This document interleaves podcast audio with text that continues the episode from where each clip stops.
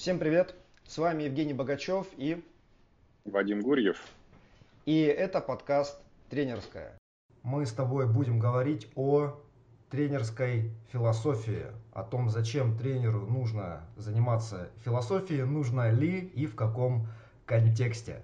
Да? Прежде чем мы начнем, какое у тебя личное отношение вот к там, предмету философии, скажем так. Потому что мнения разнятся, кто-то считает, что это чепуха, которая вообще не нужна, и они на самом деле отчасти правы, да, вот, кто-то считает, что это очень важно и так далее. Какое твое мнение?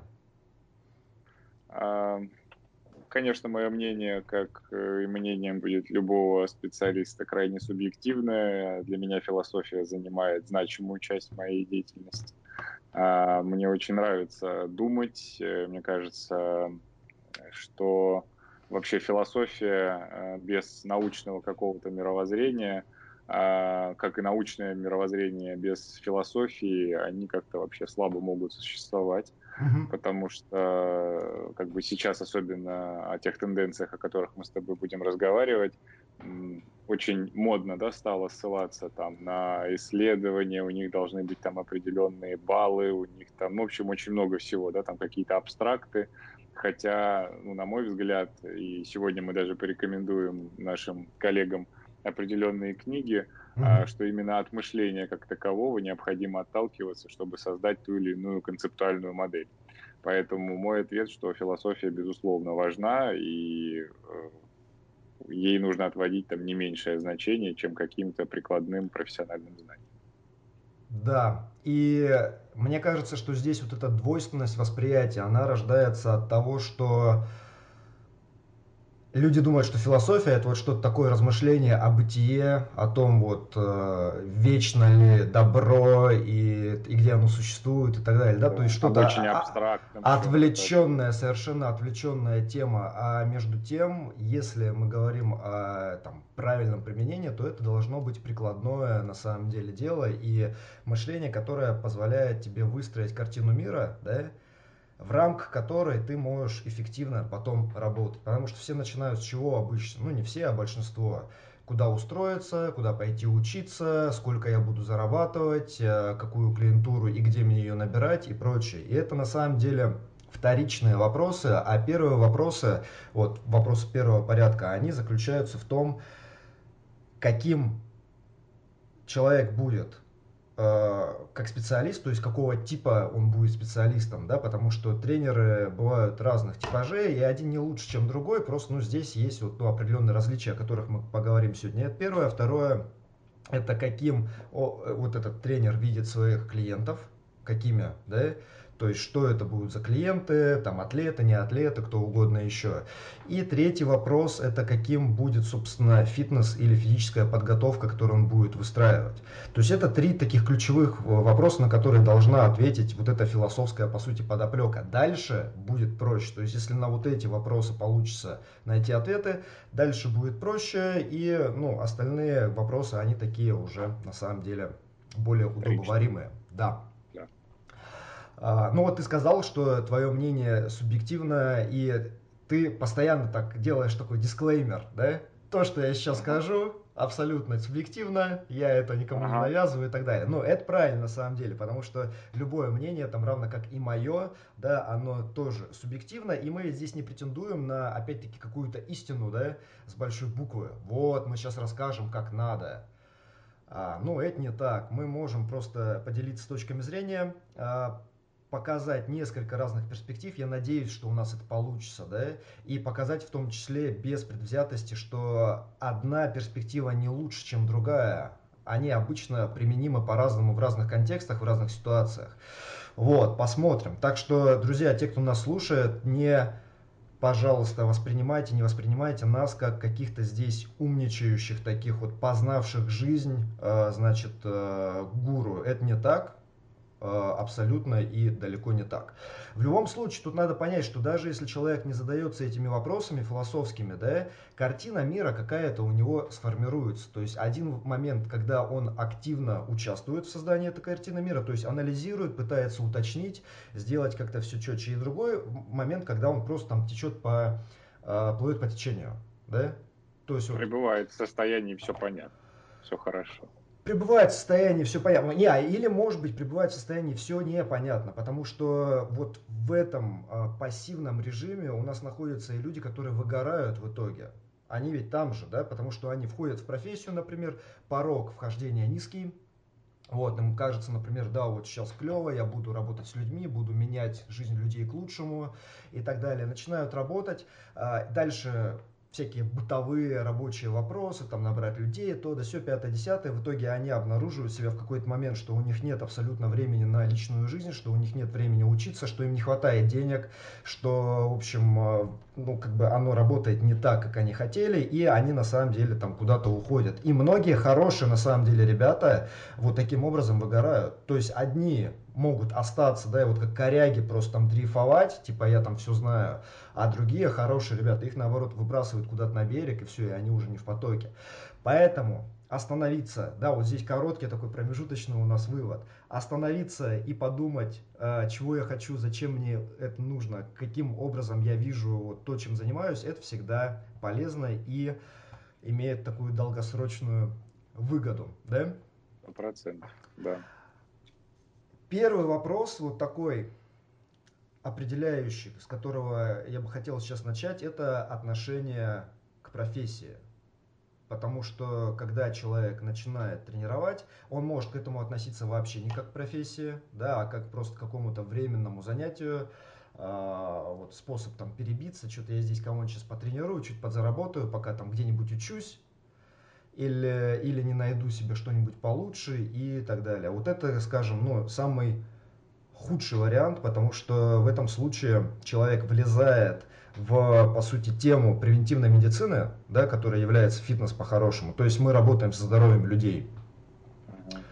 Но при этом не хочет на себя брать за это ответственность, то есть он здесь временный человек. Вот я здесь там одной ногой да, постою, пока у меня что-то там э, суп не закипит, а потом вот я пойду дальше там варить. Это, мне кажется, худший самый вариант, и вот такого особо не должно быть. Такие могут быть у нас, не знаю, допустим, фитнес-инструкторы, например, которые ну, не составляют сами программы, которые там проводят, да, там ставят технику движения. Вот если знаешь, поставил, объяснил и э, двигаешься дальше. Но не так, что это тренер... Находится где-то на курортных объектах, может быть, где э, есть какой-то существует тренажерный зал, и он там просто числится. Да. Туристы приезжают, заходят, а как здесь подергать за рукоятку? Да, ну, да, так да. вот можно подергать. Слушай, а знаешь, какой у меня вопрос, Вадим, сразу? У тебя какая история, как ты пришел в тренерскую профессию? Потому что я пришел именно так, как я сейчас говорю. И не то, чтобы я вот типа такой э, думал, вот это для меня временно, пока я что-то лучше не найду, да? Но я совершенно случайно себя обнаружил вот, вот э, уже в процессе тренерской работы. Совершенно случайно. Я этого не планировал, там не желал, но вот так сложилось. Я сейчас расскажу, но сначала ты, а, твой путь Потому что у тебя он, я так понимаю, более сознательный, более какой-то э, высокоорганизованный был.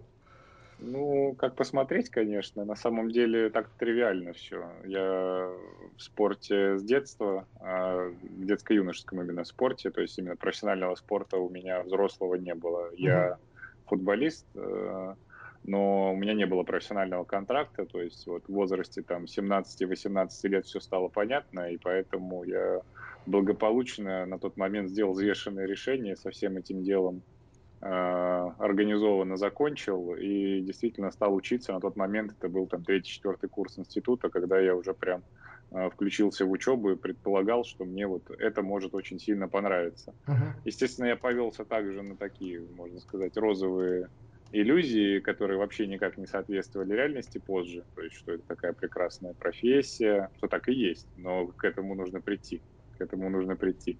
Но ты думаешь, что это вот все сразу, что это там вот вообще здоровье, что может быть вообще важнее. Я помню, даже нам на курсе втором показывали какой-то документальный фильм в университете, что там про алкоголизм, про много еще других вещей. Я думаю, блин, вот как круто быть там адептом здорового образа жизни, это ж так вообще.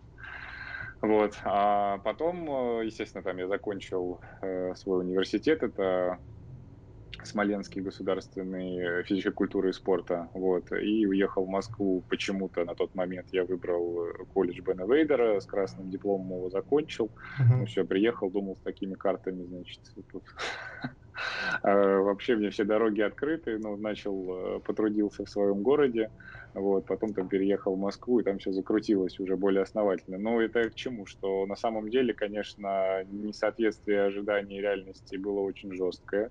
Оно прям ударило прям довольно сильно, но какие-то вот э, как-то в этом моменте то, что ты сказал, да, люди, которые заскакивают э, одной ногой здесь потусоваться, и те, кто остаются на подольше, а, очень важен, видимо, компонент, э, который вообще формировал человека на протяжении его дошкольных лет, школьных лет, э, той же самой спортивной практики, то есть особенности характера, особенности воспитания, особенности, наверное, и природы отчасти, да, то есть какая мы не выбираем свою природу по большому, по большому да, счету. И здесь вот эти вещи как-то мне правильное окружение, опять же, люди, на которых я, к, к счастью, мог равняться, угу. а, позволили как-то остаться, не скатиться вот в те самые э, вопросы, которые мы будем освещать.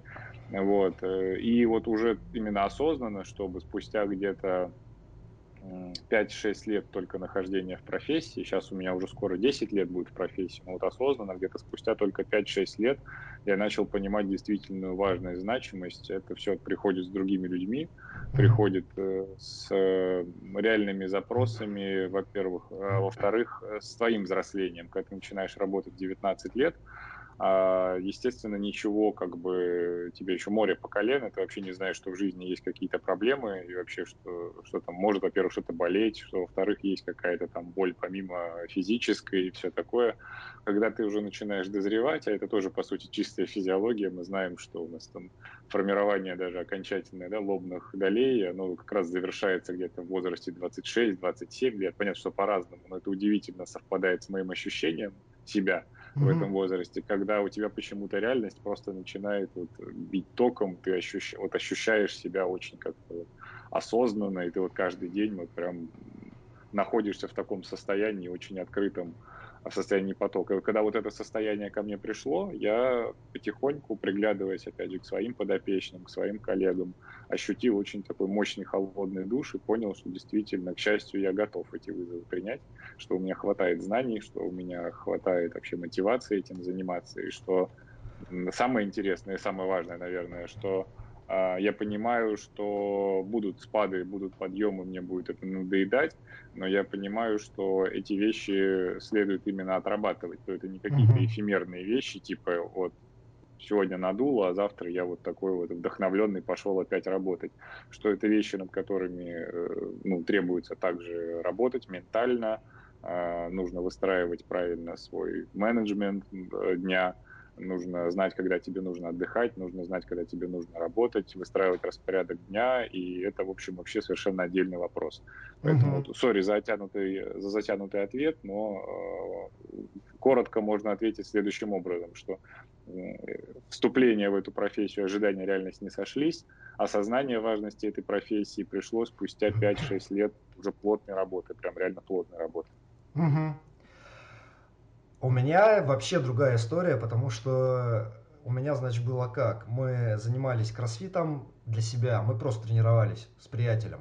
Да? Это были открытые тренировки, на эти открытые тренировки мы звали всех желающих, ну и кто-то приходил, там 3-5 человек, сначала никого, потом все больше, больше, в общем там у нас собиралась группа до 10 человек, наверное мы делали одну тренировку, делали вместе. То есть там мы вот с приятелем не считали, что мы кого-то тренируем вообще, даже как бы внутри себя, да, то есть мы не брали денег с этого, ничего такого. Вот, но потом, поскольку я как бы, получается, мы чуть раньше начали и уже чуть больше понимали в этом, я помню, как я делаю какой-нибудь комплекс, и я смотрю, что рядом делают другие, они делают какую-то дичь, и я в итоге начинал им что-то подсказывать. Я сам тогда, на самом, ну вот я сейчас понимаю, что я был не намного лучше и технически не намного более подкован, но чуть-чуть лучше, чем они, да. В общем, я уже начинал видеть вот эти какие-то огрехи, начинал им подсказывать, и в итоге я себя обнаружил в ситуации, когда мы начинаем какое-то задание, и потом я сам не могу его делать, потому что я куда-то там смотрю и что-то там подсказываю тому-то, тому-то, тому-то, тому.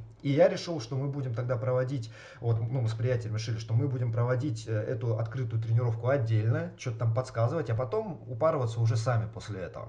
Вот, и мы так делали благополучно еще примерно, ну, полгода или больше. Опять, я тогда вообще не считал, то есть я знал, что тренировать это ответственность, я эту ответственность на себя не брал. Я, типа, мог только там что-нибудь подсказать, вот, как бы, вот у вас помещение, а, мы все одинаково платим за вход, у нас вот одна тренировка, соответственно, делайте.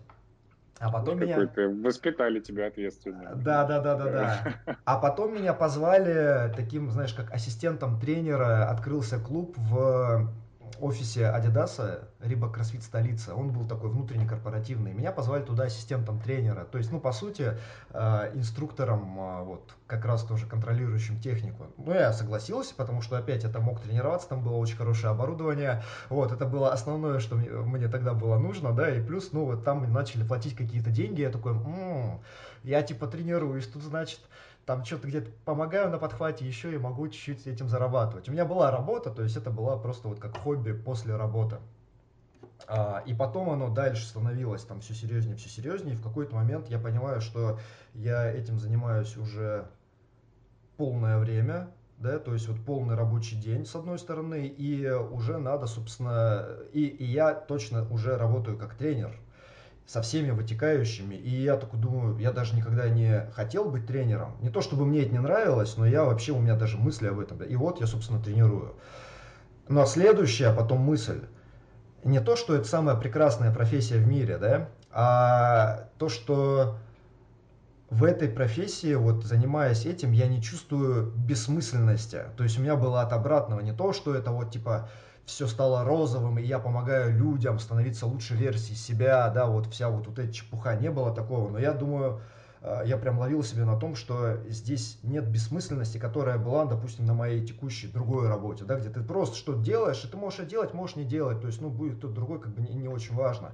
А тут реально на что ты можешь, во-первых, повлиять, во-вторых, сразу увидеть результат, да, вот эта возможность увидеть результат работы, который, причем, ну вот он как бы реально важен для другого человека, это было очень для меня каким-то таким важным открытием. Ну, оно, собственно, на самом деле одно из, наверное, самых важных подкрепляющих моментов вот, вот в тренерской профессии, в принципе, осталось, да. И вот в 2010-м я начал тренироваться, мы проводили тренировки открытые и прочее. В 2011-м, через год, меня позвали вот этим ассистентом. В 2012 я начал работать как тренер, по сути, по кроссфиту.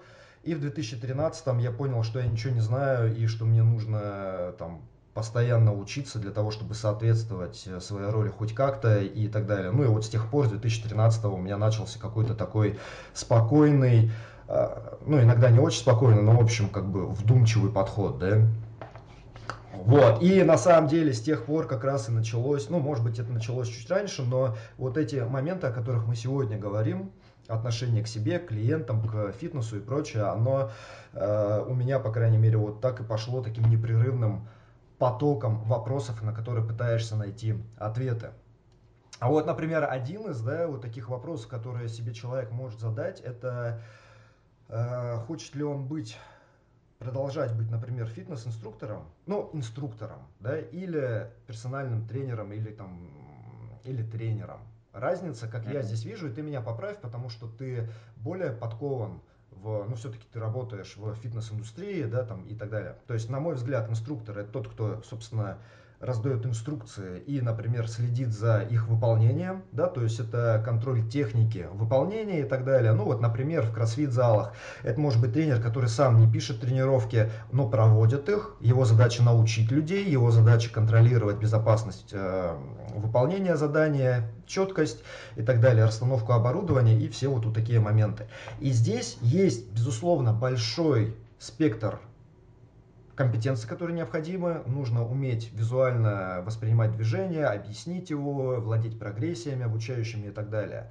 Вот. Но это не то же самое, что э, полный цикл, когда тебе нужно протестировать человека или группу людей, когда тебе нужно дальше определить потребности, ограничения и прочее, составить план, дальше этот план выполнять, э, выполнять инструкторские функции, да, и плюс к этому еще кучу всего. И как я вижу, сейчас не каждому человеку нужно вот э, выполнять полный спектр функций. Может быть, они не хотят, может быть, они не готовы в силу своего сейчас, ну, там, скажем, этапа профессионального развития. Вот, но здесь, на мой взгляд, можно э, этот вопрос задать себе, вот я чего хочу, да, я хочу, например, э, оставаться инструктором, и есть крутые инструкторы, например, групповых программ, и они так и развиваются, как инструкторы групповых программ, да, то есть есть определенная там стезя, вот, есть чуть другой путь. Э, вот, что ты на этот счет думаешь, и, ну, и как у тебя это было? Я думаю, что вообще э, любая деятельность, особенно успех в любой деятельности, он обусловлен э, именно очень точным, очень узким, э, прицельным определением той специальности, того дела, чем ты будешь заниматься. Угу. Когда я вижу, вот, да, что я и тренер и остеопат, и нутрициолог, э, и все там на свете. У меня, честно говоря, большие вопросы есть. И я ну, тоже должен оговориться здесь для слушателей, кто меня вообще впервые видит, и типа, что этот парень тут задает вопросы какие-то. Ну, вот я с 2016 года являюсь преподавателем, и причем, что я там не названный преподаватель, я в 2016 году, как вот э, как положено, был в штате Федерации фитнес-аэробики России, где начинал работать. Меня то есть, принимали на работу, у меня студенты выставляли оценки за мою работу. То есть вообще, то есть это не так, что я там блогер, который решил вдруг, что у меня есть какая-то там преподавательская миссия. Mm-hmm. У меня соответствующее образование и все, все такое прочее. Плюс я последние лет пять занимаюсь еще отбором кандидатов э, на разные должности в компании фитнес-индустрии. То есть я пересекаюсь и с тренерами групповых программ, и тренером, тренажер, тренером э, тренажерного зала, в частности, это вообще, в принципе, мое подразделение везде было, ну, также и тренеры боевых искусств, плавания. Ну, в общем, о чем я хочу сказать, чем уже будет э, ваша специализация, чем э, лучше и тем с большей долей вероятности вы можете рассчитывать на успех в ней. А, если мы говорим о классификациях фитнес-инструктор и фитнес-тренер, да, это, как мы с тобой любим говорить, область абстракции размышлений. Действительно, исходя из формулировок, инструктор — это скорее человек, который дает что-то уже заранее прописанное конкретной компании в конкретном клубе, заготовленные правила поведения в клубе, правила пользования тренажерами, помогает, ассистирует, но, честно говоря, по идее, опять же, по идее, не сильно включает как- как-то голову с позиции творческого процесса, а больше выполняет именно такие функции, наверное, в первую очередь направленные на безопасность, что неплохо, uh-huh. что очень важно и что тоже требует как бы определенных знаний, но это такая более машинная работа, я смеюсь предположить. А, хотя Опять же, вот э, ряд организаций образовательных, которые существуют в России, они выдают дипломы э, с названием именно инструктор тренажерного зала, инструктор групповых программ, но туда входит весь перечень специальностей, которые актуальны для тренеров. Поэтому uh-huh. здесь опять же, мы существуем сейчас в парадигме времени, когда ничего конкретного, к сожалению, не существует, э, нет определения ни фитнеса, ни каких-то четких, понятных и прозрачных определений, чем занимается фитнес-инструктор, кто такой персональный тренер, и вот все-все вот в этом роде. То есть, естественно, как бы они есть, но если как бы почитать и задать вопросы людям, которые это формулировали, понятно, что возникнет неловкое молчание, и, в общем, начнется вот «а если, а если?». Вот, поэтому я сейчас тоже тогда размышляю. Тренер, да, конечно, человек, который э, контролирует именно с позиции педагогического процесса в краткосрочной и долгосрочной перспективе, на мой взгляд, это требует да, чуть более такого широкого творческого мышления. Вот. Но э, опять это все очень абстрактно, потому что, честно говоря, сейчас это все определяется просто, что у тебя на бейджике либо на футболке написано, и размышлять об этом можно сколько угодно. Я боюсь, что это пока еще ни к чему не приведет. Да? И у нас, э, как это сказать, э, если нет, не будет такого в дальнейшем, в ближайшем будущем понимания, да, чем же занимается фитнес-тренер, да, чем, или просто тренер, там, неважно, тем тяжелее будет этим управлять, и, соответственно, а, это дело как-то ну, улучшать, э, делать более эффективным, понятным, прозрачным, улучшать, собственно говоря, а, качество кадров, вот э, низкий порог в профессию, о котором ты сказал, сделать да, более сложный вход. Угу. Пока, честно говоря, объективно, я проехал за последние 4 года больше где-то 25-27 городов в России. Это за последние 4 года, это не прям особо очень много, но это значит, что в целом каждые 2-3 месяца я куда-то уезжаю недели на 2. Угу.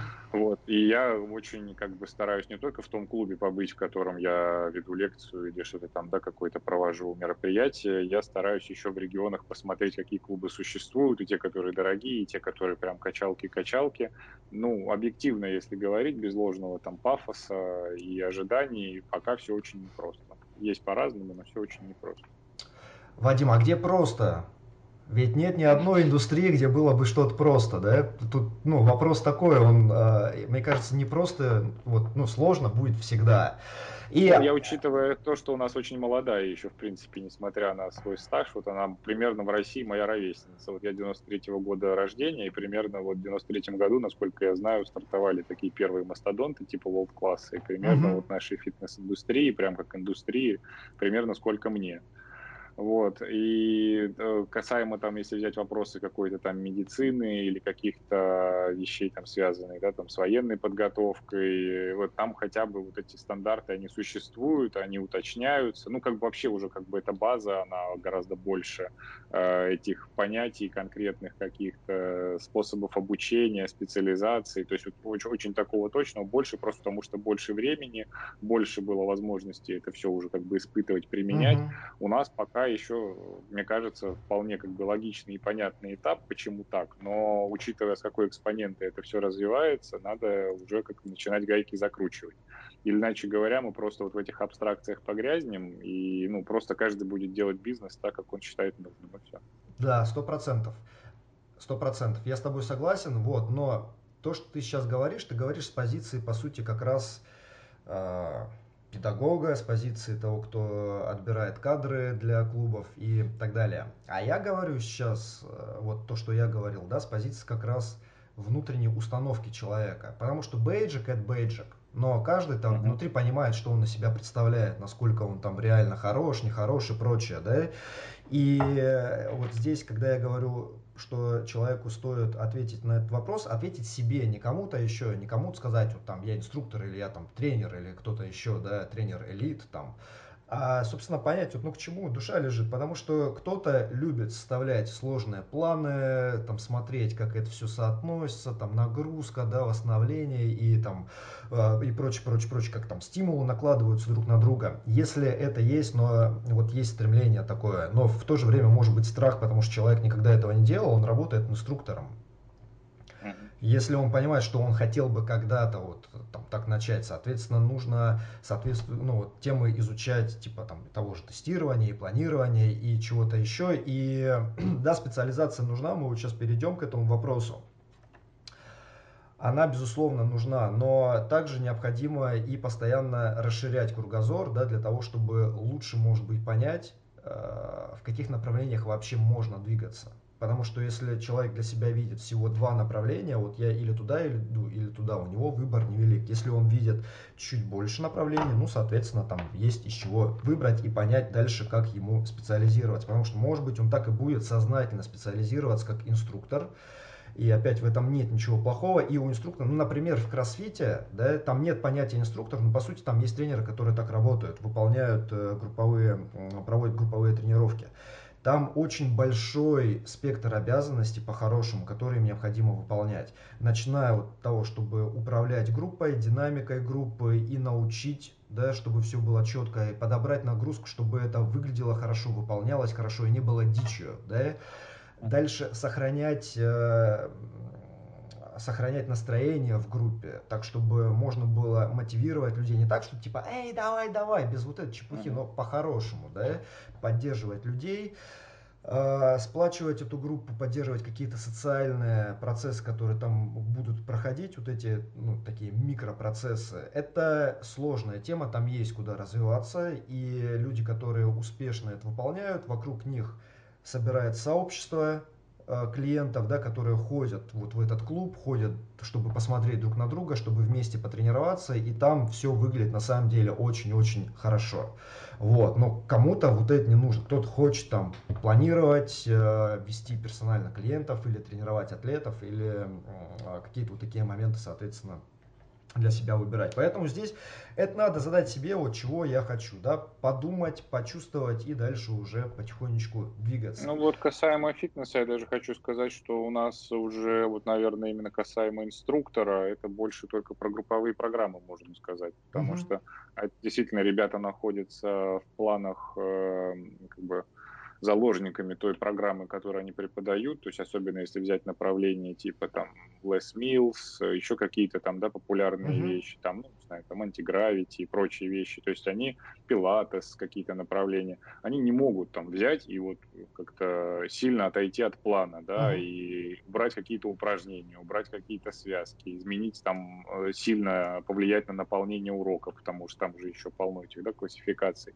То есть они даже, когда приходят там на общие лекции там по анатомии, по биомеханике, они могут понимать, что там половина из этих движений дичь, что это никак не соотносится с возможностями людей, которые на этом уроке находятся. Но они говорят, ну мы не можем изменить там вариацию выпадов, или мы там можем ее изменить, но это приведет к хаосу, потому что когда у тебя там 30-50 человек сайгачат на уроке, вот эти все методические рекомендации более точные, более индивидуальные, ну, вообще разрушат всю систему, темп разрушат и все, ну, и все, все на свете. И поэтому в групповых классах, да, то есть э, именно остаться инструктором, да, либо уйти вот это в более творческое направление, работать тренером индивидуально, это имеет место быть. Вот касаемо инструктора тренажерного зала, мне кажется, уже вообще во всей России мы с тобой не найдем именно этой классификации, потому что человек, который уже находится в зале, либо благодаря как бы, инициативным работодателям, которые понимают, чего тебе там без дела околачиваться и денежку зарабатывать да, персонально, либо по собственной инициативе, уже эта классификация, она исчезает. Просто человек находится на территории тренажерного зала, он подразумевается, что он владеет всеми вещами, связанными вот с техникой безопасности, правилами пользования тренажеров, там, поведением на территории клуба, и при этом он еще может, вы к нему можете записаться на персональную тренировку. То есть, опять же, этой грани четкой нет. То есть, где это перетекает вот из момента, когда инструктор стал тренером, что из разряда вот э, я, я встречаю клиента на входе в клуб, я вроде бы инструктор, я ему показываю, вот здесь у нас вот так вот, а здесь вот зеркала не побейте. И здесь клиент говорит, а, а, слушай, а ты сейчас свободен? Давай мы с тобой это, там, час потренируемся. Да, я свободен. И все, да, у нас инструктор перетек в тренера uh-huh, тренажерного uh-huh. зала. То есть это опять же чистой воды вот, ну, демагогия. У нас есть просто человек, да, который, дай бог, дай бог, будет обладать каким-то образованием, хотя бы средним, да, по этой теме, что вот он что-то там, это каким-то, дай бог, спортивным опытом, там, который опять ничего не гарантирует, но хоть что-то там может uh-huh. дать. И э, у нас есть э, человек, который облати, обратился за услугой, за помощью, как угодно можно это называть. Все, что дальше с этим делом произойдет, особенно в фитнесе, это вообще вот касаемо даже откатиться к первому нашему вопросу с тобой, да, субъективизм. Это все, это, это отдельная абсолютная история. То есть и тут я вообще могу, говорю, очень долго на эту тему разговаривать, в чьи, uh-huh. в чьи уши влетела просьба, что дальше из этого последует? Можно ли это называть фитнесом или нельзя? Если нельзя, по какой причине? Что есть фитнес? Там куча вопросов вылазит, огромных. То есть, если кто-то считает, да, что это там демагогия, что это там пустые разговоры, вот какая разница. На самом деле разница есть, если вы серьезно эти вопросы как бы покрутите в своей голове, вы поймете, что у вас нет ни одного объективного метода оценки этой uh-huh. ситуации. А если у вас нет ни одного объективного метода оценки, что вы будете спрашивать, например, у ваших потенциальных кандидатов либо действующих сотрудников, как вы будете их поощрять, как вы будете их направлять, как вы будете оценивать результаты их работы. Если вы будете оценивать результаты работы просто типа клиент кайфанул нормально, пришел еще, ну вы знаете, я знаю очень много методов, чтобы кайфануть и прийти еще, и при этом mm-hmm. моя работа шлаком и мусором. Просто yeah. с этой и там колоссальное количество вопросов. Опять это упирается в то, что невозможно определить, этим невозможно правильно управлять. И вот здесь, я говорю, у меня к фитнесу огромные вопросы. Угу. Хорошо, двигаемся дальше. На какие-то вопросы, может быть, мы там в процессе ответим, а на самом деле, скорее всего, мы просто обострим еще больше вопросов других, да, которые были затаены. Да, а, ты затронул момент со специализацией, и оно по-хорошему так и происходит, да, чем дальше развивается у нас мир, и на самом деле, чем больше развивается любая сфера, тем более э, диверсифицированными становятся направления работы разных специалистов, да, то есть кто-то, ну вот, допустим, в фитнесе, например, сейчас есть, э, у нас, наверное, может быть, у нас тоже такие есть, но вот Брэд Контрерас, который э, знаменитый нынче глют гай, да, то есть парень, который специализируется на ягодицах. Вот, нашел и свою нишу, так нашел, да. Он, он не просто ее нашел, он ее, по сути, создал, и создал не только для себя, но теперь э, целая ниша, ну, по крайней мере, в англоязычной среде есть э, ниша, соответственно, тренеров, которые специализируются на тренировке ягодиц. То есть это буквально, это даже не специализация на какой-то там эстетике, да, это специализация на одном таком, по сути, регионе. А, и, ну, так развивается индустрия, на самом деле. Но и тут, э, тут каждому тренеру, наверное, надо будет найти какое-то вот такое место. Опять, что ему ближе? Ну, ближе ягодицы, как бы окей, да? Ближе что-то еще, что-то еще. А, но начинать-то не получится с того, чтобы сразу специализироваться, правда? Потому что, опять, тебе нужно понимать, из чего выбирать. То есть, если ты сразу такой посмотрел, там какая-то девочка идет, такой посмотрел на нее, а, да, хочу тренировать ягодицы, все, и пошел специализироваться. Но это как бы не совсем корректный подход, который там, вероятно, не совсем правильно мотивирован, да? Вот, поэтому все равно придется попробовать разные направления, начинать с чего-то общего. И здесь зыбкая, на самом деле, такая грань получается, когда с одной стороны это вот суперспециализация, может быть там что угодно, тренировка беременных, там ягодицы или тренировка там боксеров, э, тренировка боксеров подростков, ну вот что-то такое. А с другой стороны абсолютно расплывшийся спектр э, обязанностей, которые человек выполняет, вот тренер, когда он, ты уже об этом сказал, да, он и тренер, он и э, хиропрактик, он и, соответственно, какой-нибудь там прикладной кинезиолог, он и психолог, он и, значит, астролог, он там гадает на кофейной гуще, он помогает там что-то еще такое делать. Он просто помогает. Да, да, да. Нет, профессия это помогающая на самом деле, ну, но понятно. здесь здесь нужно понять, когда остановиться. Я думаю, что ты через это прошел, ты сейчас об этом скажешь, да, я просто сразу скажу, что я вот э, через это прошел где-то э, на самом деле это ведь постоянно тебе то туда, то, то туда сносит, да, вот в какие-то моменты. И э, я понимаю, как происходит вот это расширение, допустим, когда ты просто учишься и пытаешься лучше понять, как надо работать. Ну вот есть там, э, там мануальные какие техники, есть, соответственно, какие-то более реабилитационного характера вещи и прочее. Начинаешь это изучать, оно может тебя затянуть, дальше тебе хочется попробовать это, да, начинаешь пробовать, начинаешь что-то получаться, поскольку ты не глубоко воспринимаешь предмет, а поверхностно. Тебе кажется, что ты, в общем, уже почти эксперт, и дальше ты уже пишешь у себя где-то там в Инстаграме, типа, там, специалист по мануальному... Ну, так и пишешь просто, я эксперт, и все, там, эксперт. фамилия, и потом эксперт. Ну, а и может быть еще там вправление позвоночника, там, еще что-то, еще что-то, еще что-то. Да. Да. Заговор, заговор грыж, да, и там любые другие моменты. А, у меня не было такого, что я вот прям типа там начинал творить какую-то дичь, но я помню, когда я так с Георгием Темичевым познакомился, который вот там у нас такой достаточно знаменитый врач-реабилитолог, я ходил к нему на курсы, чтобы лучше понять вот там как болит, почему болит спина, почему болит там плечо, что-то еще. И там у него были вот эти мануальные всякие техники, да, для врачей. И я там как раз понял, что мне вот это вообще не нужно. То есть там, когда начинается работа руками, я поскольку был на семинаре, я это пробовал, но вот как раз пробуя, я точно понял, что не, я вот этого делать не буду вообще. То есть я ну, не хочу в это влезать, мне надо знать, почему болит, да, а, какие могут быть да, причины, да, мне это нужно знать, но я не буду ничего делать с этим человеком, я в любом случае отправлю его к врачу, который специализируется на том, чтобы дальше а, с ним работать. Вот, и а, был у тебя такой момент, когда ты прям почувствовал, что ты расплываешься, что вот фокус он стал там чуть ли не 360 градусов, ты пытаешься охватить все, не можешь и сознательно себя останавливаешь шаг назад в сторону специализации, там, упрощения подхода и его такой структуризации, формализации.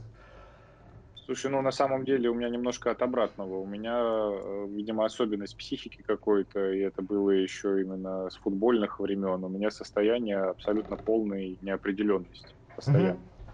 И я научился с ней, наверное, жить вот как раз э, и находить в этом колоссальную выгоду для себя. Более того, только последние, наверное, там вот 2-3 года когда вот этот ковш примерно у меня физиологически с холодной водой на меня обрушился, я понял, что это на самом деле большое благо, да, вот это постоянная неясность, постоянное uh-huh. открытое сознание, как это на Западе, да, термин э, open mind, вот это все такое, что я, по сути, всю жизнь находился в состоянии open mind, то есть мне было непонятно постоянно, то есть вот ко мне приходит человек, зачем он пришел, а, в чем, в чем как бы моя задача, я очень долго, ну как долго по, по тому времени, когда ты работаешь там всего несколько лет, тебе кажется, что все, конечно, очень долго э, искал. Вот ответ на вопрос, с чем работает фитнес-тренер, uh-huh. он что должен делать в принципе. То есть если я чего-то не умею или я чего-то не знаю, это вообще в мои обязанности входит. Если да, тогда я должен идти учиться это, это делать, да, и хорошо это делать, и там экзамены э, эти самые проходить, там сертификаты получать, uh-huh. применять это. Если это вообще не моя область деятельности, на кой хрен мне вообще, как бы, простите мой французский, этим, да, заниматься, тратить на это время, чем это должен заниматься? И пока я не встретил своего главного учителя в жизни Диму Желдакова, ну, вот мне было там 20 лет, и который действительно ответил мне конкретно на этот вопрос, он сказал, что пределы работы фитнес-тренера лежат в пределах работы э, с движением. Uh-huh. То есть все, на что ты можешь повлиять, э, изменив чело- э, движение человека, при этом он не говорил про практики именно вот эти мануальные. То есть фитнес-тренер, на мой взгляд, до сих пор это мое убеждение, это тот человек, который должен четко, понятно, рационально, своевременно и так далее и тому подобные синонимы э, управлять тренировочным процессом, если понадобится без рук, не прикоснувшись вообще ни на секунду к человеку, он должен это уметь делать. То есть выставлять технику, поправлять движение, вносить коррекции, добиваться нужного вот было-стало с помощью слов, жестов, чего угодно. Но даже если вам человек скажет в начале тренировки, что ко мне прикасаться нельзя, вообще никак, ни до лопаток, ни до таза, ни до колена, ни до какой зоны, вы должны блестяще провести тренировку. Это, естественно, требует от вас определенной начитанности, э, нормального вокабуляра, вот эти способности четко, понятно, как бы от вашего же мышления отталкиваясь, это все излагать. Но о каких мануальных практиках можно говорить, да, у тебя вообще может не быть возможности прикоснуться к человеку. Ты должен uh-huh. четко сказать, на что, на чем стоять, куда сместить центр тяжести, где согнуть, где разогнуть, куда чего там наклонить. Вот только вот таким образом работать. И вот этот человек, который действительно мне дал вот первую концептуальную модель, которая в любом случае процентов на 90 остается все равно той же самой, мы работаем с движением человека. Все. То есть мы учим его двигаться, выполнять силовые упражнения. Все, что касается дальше педагогического процесса, усложнения прогрессии работы с интенсивностью, да, безусловно, да, но там тоже есть свои нюансы. Вот все, что касается питания, я очень быстро понял, что это вообще отдельный мир, к счастью. Uh-huh. И я в этом не погряз, хотя я понимаю, что это очень важно. Я остался на уровне до сих пор понимания рационального питания. То есть сбалансированного рационального питания. Я точно могу сказать, когда человек затирает дичь какую-то. То есть я это идентифицирую, даже не будучи мега там нутрициологом, диетологом. Uh-huh. Я точно знаю, какие вот основные моменты, когда я понимаю, что человек питается нерационально, у него глупые убеждения. Но, э, опять же, там, касаемо каких-то анализов, я не буду ничего никогда советовать, но я понимаю, что нужно сдавать. Я понимаю, как бы откуда берутся референсы, когда им можно доверять, когда нельзя. Uh-huh. Я могу это посмотреть, но я, опять же, не прокомментирую, вообще даже вслух не буду эти как бы слова вбрасывать, чтобы человека на них как-то повлияли, да, вообще даже мои слова, пускай там с тысячу оговорок, я направлю к специалистам потому что насколько я там много думаю и много работаю именно как фитнес-тренер, точно так же работают нутрициологи и диетологи, это совершенно отдельный мир. Я не представляю, как можно разрываться на несколько областей, если ты реально как бы загружен работой. Если ты живешь там как бы ну, на содержании у двух-трех клиентов, и ты для них как бы все, у тебя два-три uh-huh. клиента, и только голова ими загружена, и у тебя там колоссальный опыт, багаж, конечно, ты можешь это совмещать. Как работать в потоке, когда вот я там приезжаю в компанию, смотрю, там у меня запись с 9 утра там до 17.00 каждый час. Uh-huh. И там какие-то новые люди еще будут, какие-то там впервые в жизни я их увижу, они потренируются, куда-то улетят еще что-то. То есть ну, вы вообще как себе представляете, чтобы я еще там вел какую-то серьезную серьезную работу. Но если вы э, считаете, что там консультации по питанию или по ваша там нутрициологическая работа составляет типа не нажирайся на ночь, да, не жри слишком много, пей достаточно там воды, да, добавь там овощей, травы, прислушивайся к своему животу, там, ну, посмотри на состояние кожи, посмотри. если вот это работа, тогда я работаю, я классный нутрициолог, uh-huh. я, вообще вопросов нет. Если вы говорите о чем-то серьезном, об устранении дефицитов по микроэлементам, по, соответственно, выстраиванию адекватного пищевого поведения, пересмотрению пищевых привычек, это отдельный мир совершенно. Uh-huh. И так касаемо вопроса. Я не говорю, что что-то лучше или хуже, но это другой вопрос. Вот. Меня не болтало, э, отвечая на твой вопрос, потому что я искал, а чем я должен заниматься. Искал, наверное, из своего честолюбия, вот этого врожденного. То есть, если я чем-то занимаюсь, то за что я отвечаю, что за что меня можно спросить, я могу сказать, что вот я, я свою работу выполняю хорошо. То есть, я это знаю, что нужно делать. А для этого нужно знать, чем ты, в принципе, должен заниматься. Но поскольку все, что я перечислил, это всего лишь версия, это вообще не истина. То есть другой человек может сказать, как это фитнес-инструктор там в вопросах питания не разбирается, или как это он что там мануальное тестирование не может провести. Ну, вот, и вот как-то так мой ответ. Я буду делать немножко все по-другому. Как-то результаты не жалуюсь. Да, да, да. А, я тебя хочу просто дополнить в следующем контексте. Когда тренер решает для себя, вот нужно ли ему идти учиться, например, нутрициология. На мой взгляд, да, нужно. Но не для того, чтобы стать нутрициологом и, соответственно, вот обязательно начать эти услуги кому-то оказывать, да, а для того, чтобы прежде всего понять, насколько широка эта тема, потому что вот надо чуть-чуть погрузиться туда, чтобы понять, насколько она широка, да, пока ты не погрузился, все понятно, ну вот есть там кето-диета, ну вот есть диета хищника, ну вот интервальное голодание, соответственно, все, я все знаю, да, вот здесь вот так, вот здесь вот так, вот здесь вот так. И если ты туда не погрузишься, ты не поймешь, насколько она широка. Надо чуть-чуть погрузиться, вот головой в этот омут, да, увидеть, насколько там много всего, чтобы дальше понять, возможно, человек туда уйдет постепенно и станет нутрициологом и будет работать с пищевыми привычками, с пищевым поведением и так далее. Но вполне вероятно, что нет. И тогда он захватит с собой обратно вот эти как раз по сути, принципы, да, самые простые, которые, ну вот мы можем об этом рассказать клиенту, да, вот что необходимо, чтобы там не набирать вес в самых простых каких-то вещах, что необходимо, чтобы там его сбросить, что необходимо, чтобы худеть, но не терять мышечную массу и, ну вот какие-то такие моменты.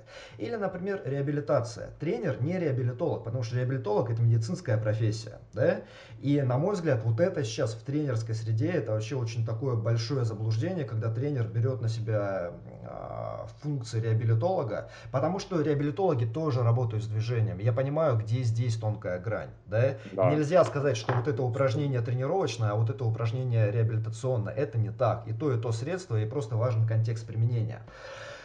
И опять, когда ты знаешь всего несколько там методов воздействия и прочее, тебе может быть понятно, ага, ну болит плечо, ну что это? Ну ротаторная манжета. Угу, там болит колен, ну что это? Ну это, допустим, там тендинопатия собственной связки надколенника, да, и у тебя есть одно, а, а, один э, спектр диагно, один вид диагностики, это зрительная, вот, есть регион и одна дисфункция, которую ты знаешь. И дальше есть там два метода лечения. Это для вращательной манжеты ротация наружу, ротация внутрь, а для собственной связки надколенника это, предположим, предположим, статика какая-нибудь.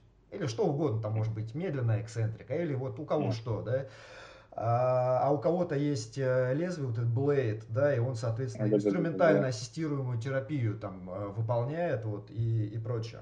И надо погрузиться, вот, зная, что это не сфера компетенции тренера, надо погрузиться туда, чтобы понять, насколько там много всего, ужаснуться тому, сколько, допустим, механизмов боли есть, формирование боли, да, сколько причин боли в суставе может быть, понять, что ты вообще ничего об этом не знаешь.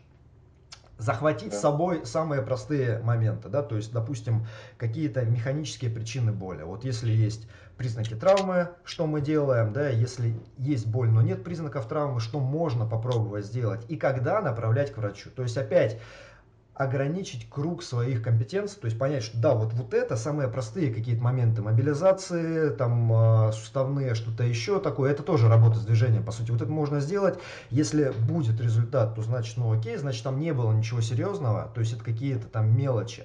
И если только я понимаю, что это что-то более серьезное, то есть это вне моей компетенции, сразу человеку, который специализируется на этом.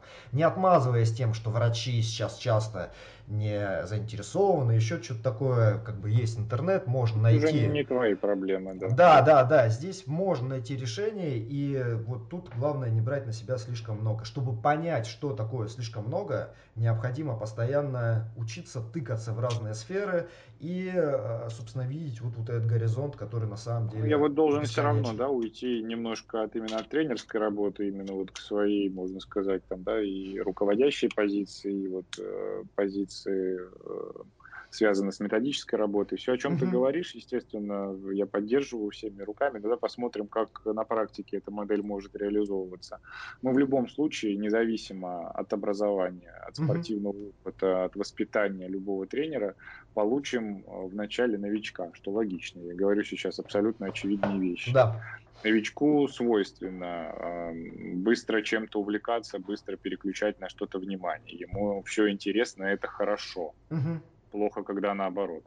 Он за все бросается, ему все там, понятно, все нравится, и он и питание хочет пойти. Когда мне там показывает человек, да, сертификаты там за один год, вот он вышел с университета, там, дай бог, да, педагогического, с этим всем связанным, и показывает, у него там условно 16 год, и у него пошло там нутрициология и все, что там с этим связано, там 4-5 сертификатов, какое-то мануальное тестирование, 5 сертификатов, Э, какие-нибудь эти темы там связанные там спортивно ориентированный тренинг там пам-пам-пам это какая-нибудь там групповая программа это все в пределах одного года. Ну как-то вы считаете да вот такие темы по верхам в течение одного года вот со стопкой этих семинаров? Ну вот давайте да объективными быть. Ты не знаешь что человек там молодец, все у него такое рвение, он еще там деньги вкладывает в это во все, как вопросов нет. Угу. Но мы по итогу, если от, от абстракции отдаляться получаем на территории конкретной компании, конкретного клуба человека, который пока не обладает достаточным опытом, чтобы во всем этом разобраться, не обладает достаточным количеством времени, чтобы эти знания утрамбовать, применить, понять, что ему более интересно, но он находится сейчас, здесь и сейчас в компании, он находится сейчас как вот как штатная единица в рабочем как бы потоке, и этот человек принимает и работает с людьми в любом случае. Угу. О чем это говорит? Что если вы собираетесь да, как-то эту зону деятельности контролировать, на территории вашей компании, на территории вашего клуба должны быть в любом случае прописаны определенные правила, алгоритмы, угу. должны действовать определенные категории тренеров, э, которые не просто что продал 150 персоналок и стал элит-тренером там, да, или еще что-то, угу. которые реально коррелируют э, с опытом работы, с образованием, когда там оно было получено, самообразованием. У меня, то есть там разработаны в компании целые анкеты. Я, может быть, ими как-то поделюсь, возьму на какой-то подкаст и как раз покажу, что я там спрашиваю. Там система баллов выстраивается, угу. там касаемо личных тренировок, касаемо самообразования, что это за самообразование, потом образование, которое на стороне получается. Там, и, и эта система баллов выстраивает, она либо подтверждает повышение квалификации, либо не подтверждает, плюс еще есть там срезы знаний. Но это к тому, что эта деятельность должна регулироваться на территории конкретной компании. Это, возник... это вызывает еще ряд вопросов над теми, кто там принимает решения, какие у них компетенции. То есть это люди, которые просто сегодня откроют этот магазин пластиковых ведер, а завтра откроют фитнес-клуб, то есть ну им все равно, да, то есть у них да. какая разница, какой карман падает. То есть кто эти решения принимает? Это огромная как бы проблема. То есть поэтому сам новичок, он не виноват в том, что новичок, мы все были новичками, там все, мы все эти этапы прошли одинаковые но это не говорит о том, что у нас должны быть просто развязаны руки, чтобы делать все, что угодно, потому что, как ты сказал вот об реабилитации, да, это не область тренера. Так более того, есть у нас области, в которые, если тренер залезет, как бы ничего полезного, но ничего и вредного не произойдет. Uh-huh. А есть области, которые связаны с тем же питанием и которые связаны там с реабилитацией и с какими-то вещами, где вредное может произойти, да, очень сильно да. произойти и где есть реальная угроза не только здоровью, но иногда и жизни, если там касаемо вопросов да, питания, каких-то использования каких-то гормонов, которые uh-huh, там uh-huh, тоже uh-huh. для меня просто дичь какая-то невероятная. Как то человек, который там, не знаю, не имеет 10 лет в медицинском университете, и который не имеет опыта, там, участия в конференциях, это он как назначает какую-то гормональную терапию. Вы что вообще, с ума да, сошли, да. что ли? Ну, вот. Да, я согласен. Я здесь хочу только добавить к тому, что ты сказал, что у человека может быть хоть 30 лет, хоть 40 лет опыта конкретной сфере. Как только он начинает лезть в другую, он там точно такой же новичок, как и 18-летний юнец, который туда залез, да. То есть ты специализируешь, допустим, глютгай, специализируешь на ягодицах, умеешь просто наращивать такие вот, как там арбузы, да, Хорошо, лезешь в другую, любую область, ты там ничего, может казаться, что знаешь, потому что ведь у меня стаж, у меня вот через меня сколько людей прошло и прочее. И эти темы, они, может быть, даже затрагивались как-то косвенно, там, и реабилитационно, еще какие-то, неважно, да?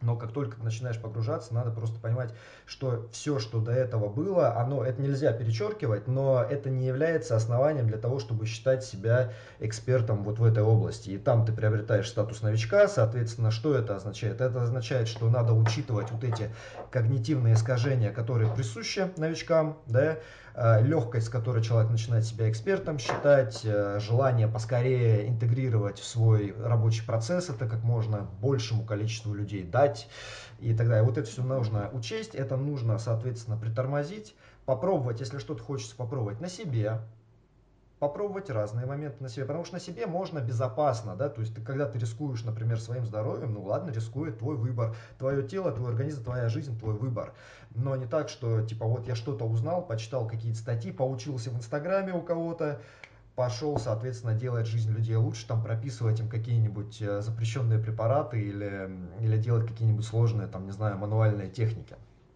Вот, то есть здесь э, Короче, мы понимаем, да, с одной стороны, что нет какого-то четкого пути, вот, безопасного, по которому можно пойти, развиваться, повышать свой профессионализм и так ну, далее. Это интегративный подход должен быть, да. и вот я почему, да, сложность в этой модели существует. То есть а, э, нет задачи и, честно говоря, нет никакого желания, вот спустя уже почти 10 лет да, работы непрерывной, то есть я не говорю о том, что 10 лет это очень много, что я прям такой мега этот эксперт. Но да. я 10 лет работаю непрерывно, почти каждый божий день. Я тренирую, я куда-то езжу, я что-то читаю, я делаю вот эти там проекты, вот в том числе наш с тобой новый проект, да, то есть которые mm-hmm. там занимают время, но это просто как бы происходит вот для повышения и собственной компетенции, и для повышения каких-то э, этих э, скажем, образованности, да, среди э, наших коллег или каких-то, чтобы они зацепки какие-то нашли.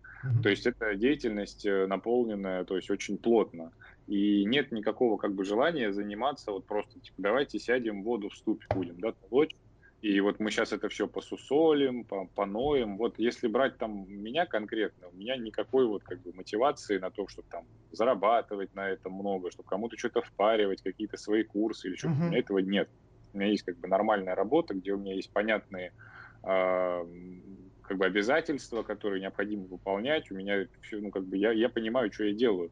То есть мне вот это не нужно. Но если мы хотим, э, действительно, если каждый из нас хочет э, привести вот фитнес-индустрию, тренерскую работу к каким-то параметрам, чтобы она действительно была там понятна, безопасно, эффективно, Э, здесь нельзя эм, ограничиваться только тем, что нужно там тренерам объяснять, типа, как надо делать. Uh-huh. Типа, вот, да, обсуждать, типа, ты вот, э, тебе нужно там обучаться, тебе там нужно развиваться. Это же все слова, за которыми на самом деле ничего не стоит конкретного, да, то есть вот это обучаться, развиваться, это в чьи уши влетело, то есть что там за аппарат да, установлен между ушей, вообще большой, большой вопрос. Кто что возьмет э, за слово обучать, развиваться, э, что-то там читать, э, это ничего не сказать. То есть в любом случае вся эта модель имеет место быть, когда вся эта система работает так, что лица, которые принимают решения, лица, которые производят отбор,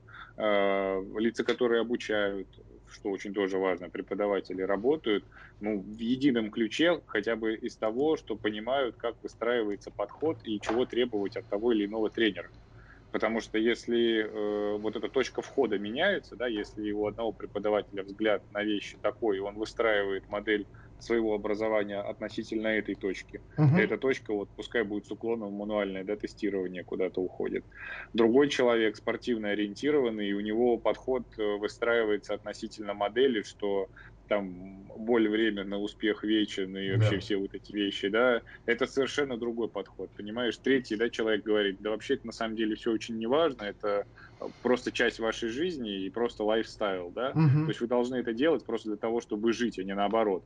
И мы понимаем там три модели, да, одна более такая медицинская, а вторая более спортивная, третья больше lifestyle, да, какая-то угу. превентивная мера. И дальше вот третье направление, условно, три можно больше выделить, они будут рассказывать абсолютно одни и те же вещи, по сути. То есть никто не скажет, что бедренная кость по-другому выглядит, что э, другой не скажет, что у одного там позвоночника там э, этих 100 переходов, а другой скажет, что 30. Нет. Угу. То есть все скажут одни и те же вещи, но как они это скажут, какие уши они в это вложат, да, кто их будет слушать и кто на что сам больше ориентирован, по итогу получится то, что получается. И если как бы вы хотите реально эту, эту историю управлять, то нужно договариваться там выше. То есть кто что читает, кто, чем, чем мы занимаемся. То есть если у нас там спортивно ориентированный фитнес, это одно, там, медицинский, что это, тогда фитнес или не фитнес, или что, или мы спорт в покое оставим, медицину в покое оставим, пускай этим занимаются спортивные тренеры и врачи занимаются, а мы будем вот этим заниматься. Если мы занимаемся чем-то отдельным, кто сформулирует эту модель, чем мы занимаемся. Вот. Э, то есть вот, вот в чем мы дело. Иначе это просто, да, как бы нужно, нужно. Вот тренер приходит, нужно. Я вот хочу развиваться. А mm-hmm. что вы развиваете под развитием? Ну вот, у вас тут семинары идут, у вас тут обучение идут, а вы что конкретно хотите в своей работе улучшить? Что вы хотите? То есть mm-hmm. вы хотите финансовый компонент улучшить, вы хотите меньше работать, больше зарабатывать, вы хотите освоить какую-то технику, для чего вы хотите ее освоить? То есть она, она вообще сопоставима с тем, что работает. На эти вопросы нет ответа. Я не просто это говорю. Uh-huh. Я общаюсь с людьми, у этих вопросов нет. Это просто абстракции, которые летят, произносятся, за которыми ничего не следует. Нет никакого точки А, нет никакой точки Б. Люди просто плывут. Да, но я надеюсь, что мы эти вопросы в дальнейших еще разговорах да, да. осветим. Не обязательно найдем ответы, потому что ну, вопрос сложный. Но иногда просто подробный разбор вопроса уже там дает людям достаточно пищи для размышлений, чтобы они самостоятельно каким-то выводам и ответам пришли. Относительно того, что ты говоришь, мы сейчас подытожим, на сегодня, сейчас надо заканчивать, да, но относительно того, что ты говоришь, ведь в фитнесе, на мой взгляд, есть место и для уклонов э, более медицинских, и для уклонов спортивных и для уклонов, скажем, в лайфстайл, они могут быть, они имеют место быть, они все могут быть грамотными, четкими и применимыми. Но здесь вопрос на самом деле к тренеру, чтобы он понимал, чем он занимается. Во-первых. Во-вторых, умел это донести своим клиентам.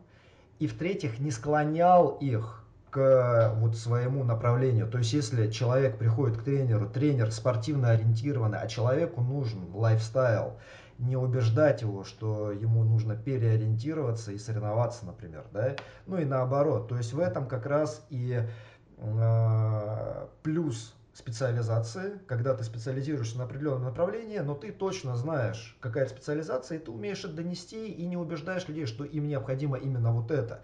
Ты умеешь выяснять, что им необходимо, и либо они остаются с тобой, либо ты их перенаправляешь каким-то из своих коллег. Да? А, Вадим, но час проговорили, на самом деле понятно, что здесь можно говорить сколько угодно, но тем не менее, на мой ну, взгляд... Это, да, такая абстрактная тема, конечно, да. С одной стороны абстрактная, и как любая философская, на самом деле, тема, она абстрактная, но, на мой взгляд, здесь было достаточно много практически э, важных тем, поразмышляв на которые тренер может очень практичные для себя выводы сделать, да, то есть не абстрактные, не так, что вот ничего не понятно и абсолютная неопределенность и так далее. Ну я еще да соглашусь в том контексте, что мы набросали проблем сегодня. Но да. это не значит, что мы вот нытьем ограничимся. Мы в следующих выпусках с тобой будем стараться именно показывать пути, возможные решения этих проблем. Да. И это важно, потому что, как-то говорят, критикуешь, предлагай. Да, и мы, безусловно, предложим опять не единственный верный какой-то подход, а один из возможных. Да, вы послушаете, возможно, вам это будет полезным, а возможно, это просто вас направит на поиск каких-то своих подходов. В любом случае, на сегодня пока что все.